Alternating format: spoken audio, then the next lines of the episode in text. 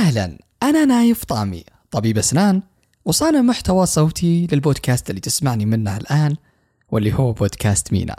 أقدم لك هذه الفقرة دكتور شات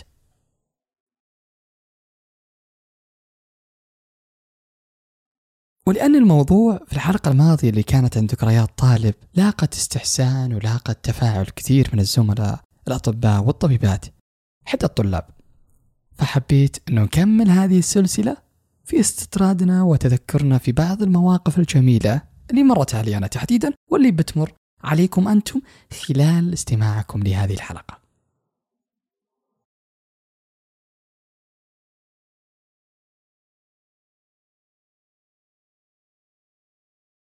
وفي البداية أشكر كل من تفاعل على الحلقة السابقة والحلقات اللي قبلها من تقييم أو رتويت أو حتى مشاركة لروابط الحلقات اللي بفضل الله سبحانه حققت وتجاوزت استماعات جدا مرضية. وشكر مخصص اللي أثروني صراحة بتعليقاتهم على حسابات البودكاست المختلفة واللي بقرأ لكم تعليقاتهم الحين.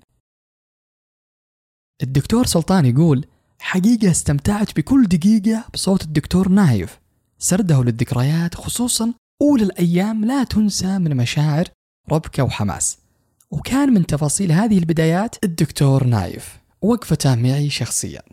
أحب أقول لك دكتور سلطان جد جد أنا سعيد وفخور باستماعك لهذه الحلقة وتعليقك عليها لصراحة أسعدني كثير.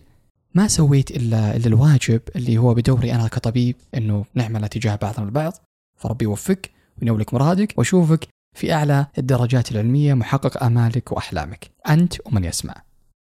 الدكتور عبد الملك يقول فعلا ذكريات السنوات الأولى مختلفة وموضوع جميل ومسلي. والأجمل من ذلك يا دكتور عبد الملك هو استماعك واستمتاعك لهذه وفي هذه الحلقة. دكتورة رؤى تقول ما أنسى لما وصلتني رسالة القبول؟ بكيت من الفرحة وأن حلمي تحقق والحين أنا في السنة الأخيرة ومع ذلك عشت التفاصيل معكم قبل لا أتخرج. الله يوفقك وينولك مرادك ومبروك التخرج مقدما. أما بخصوص المشاركات اللي وصلتني على السؤال اللي طرح في نهاية الحلقة الماضية واللي هو إيش كان شعورك لما لبست اليونيفورم أول مرة؟ لما دخلت التخصص الصحي. الدكتورة جانا الغامدي تقول كنت مبسوطة لدرجة راح الوقت تصوير من يوم ما شريت السكرب لين داومت فيه عشان أوثق كل اللحظات. وأهم حاجة باقي محتفظة بفاتورة أول سكرب لي بحياتي كذكرى. والله فكرة جميلة موضوع الاحتفاظ بالفاتورة كذكرى. يعني تفوقت علي صراحة. الدكتور عبد الله غازي يقول كان شكلي يضحك كنت مداوم بكجول وكل الجامعة لابسين سكربات. رحت store الكلية واشتريت scrub يمشي الحال فوق الملابس وغير هذا الملابس مو مكوية. نسأل الله العافية. الله يعينك يا دكتور عبد الله وزين حصلت في ال store scrub على مقاسك. لأنه في بداية الأيام ممكن إن ال store ما يكون مجهز scrub وحاسب حساب البيع من أول يوم. فيلا عدت على خير. مشكورين جدا على استماعكم على استمتاعكم وعلى تفاعلكم حتى في ال like وال retweet لأنه هذه المشاركات تكسب الجهود طاقة وتعطيها دفعة إيجابية للاستمرارية. جدا مشكورين على ذلك. أما في حديثنا عن الذكريات ولأن التذكر تحديدا هي طريقة معينة لحفظ أحداث في الماضي. هذه الأحداث تخزنت في الدماغ لأجل استرجاعها متى ما شفت أنت وأنا أنه هذا وقتها المناسب اللي إحنا بحاجتها. ولأن كل شخص منا سواء كان أنا أو أنت أو حتى اللي ما يسمع.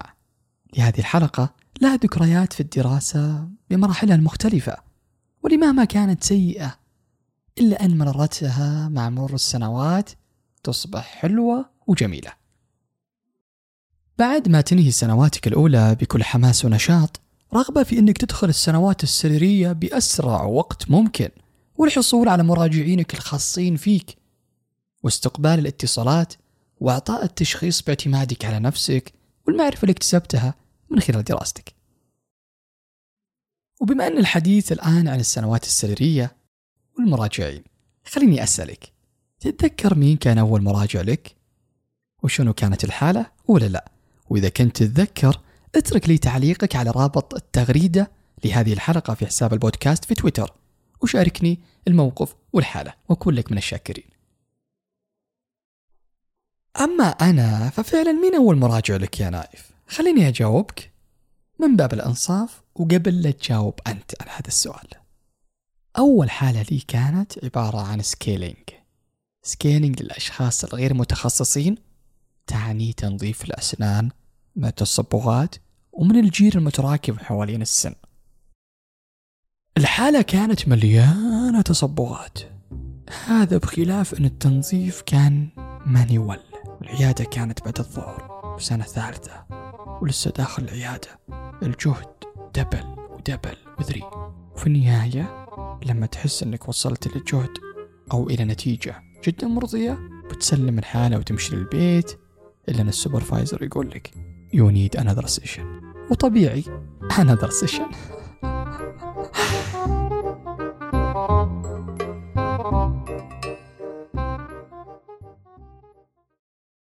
البحث عن المراجعين لإنهاء المتطلبات السريرية من أهم الاحتياجات للطلاب والطالبات في كليات طب الأسنان في المملكة.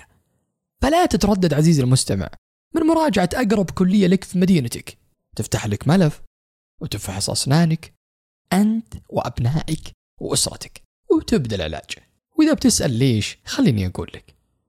العلاج في الكليات يكون تحت إشراف استشاريين وأخصائيين حتى لو كان اللي يعالجك طالب. ترى مو غلط. بالعكس لأن جودة العلاج في العيادات الجامعية جدا ممتازة. بل وتفوق كثير من المعالجات اللي تتم خارج أسوارها.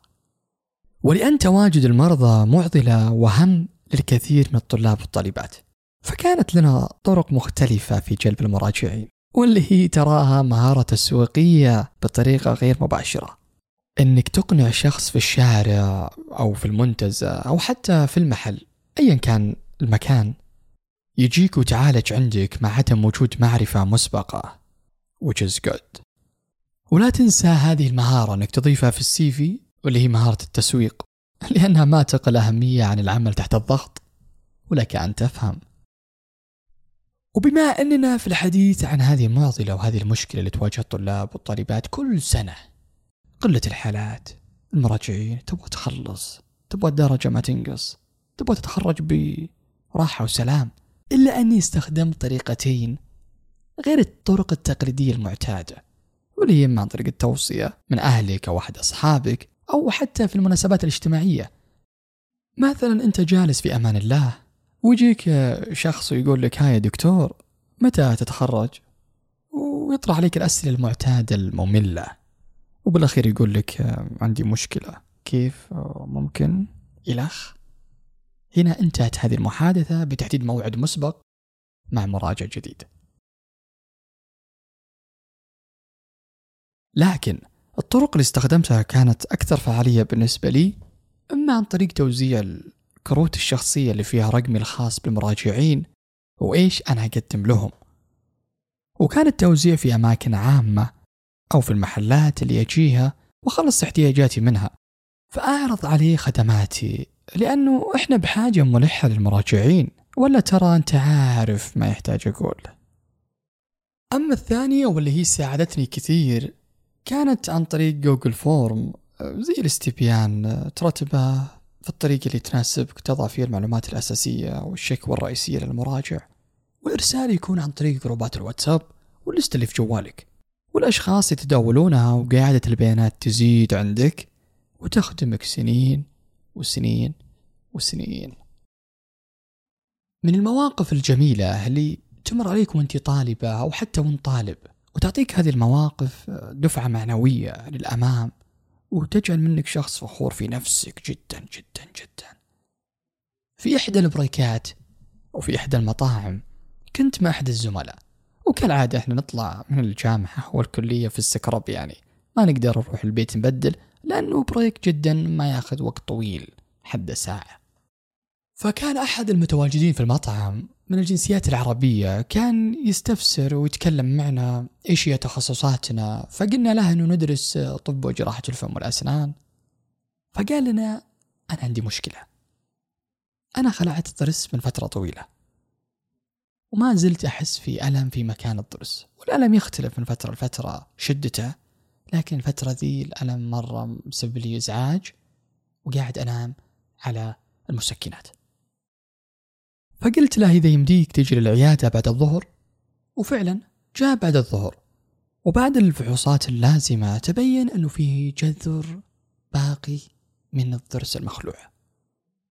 وهنا قررت أنه أعمل له جراحة طبعا بعد ما استشرت دكتوري المختص في جراحة الفم وأخذت له موعد وبدينا الإجراءات وبعدها تم الخلع بنجاح ثم مرت أيام. تواصلت معه كطبيعة الحال لأجل الاستفسار والاطمئنان إيش الأمور معه وشنو صار. فشكرني ودعالي من قلب صادق على أنه قد إيش ارتاح بعد ما تم إزالة باقي الجذر من الضرس اللي كان مخلوع قبل سنوات. وفي هذه اللحظة شعور فخر يعتريك وسعادة ما لها مثيل. تحمد الله سبحانه الرب يسخرك وسخرني. لنكون سبب لعلاج الناس وتخفيف آلامهم. ورغم كل الظروف الحاصلة والقلق اللي يساورك بين الحين والآخر انتظار فرصة عمل تناسبك تناسب شخصك الكريم أو حتى قبول إكمال الدراسات العليا. هذه الظروف تولد فيك شعور اللي يأثر عليك سلبيا وياخذك لبعيد.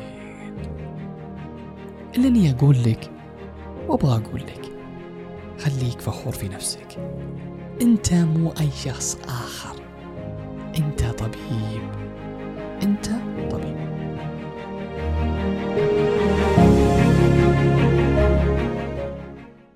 دقيقة دقيقة. لا تنسى تقيم البودكاست على منصة الاستماع اللي تسمعني منها سواء كان Apple Podcast أو SoundCloud أو أي منصة أخرى لأن تقييمك مهم لاستمرارية البودكاست. وبالإضافة لا تنسى تترك تعليقك أسفل هذه التغريدة اللي سمعت منها الحلقة لأن تعليقك يثري المستمعين الآخرين ويضيف للحلقة نكهة مميزة. وبكون جدا ممنون لك لما تشارك هذه الحلقة مع أقرب الأصحاب لقلبك حتى زميلاتك في الكلاس. وبالنهاية أحب أقول لك أني وصلت معك لنهاية الحلقة واللي هي تعتبر آخر حلقة في الموسم الأول من بودكاست مينا. وعلى أمل أن تسمعني في موسم ثاني أفضل وأجمل وأروع. كان معك نايف طامي. تسمعني على خير. وأنت بخير. في أمان الله.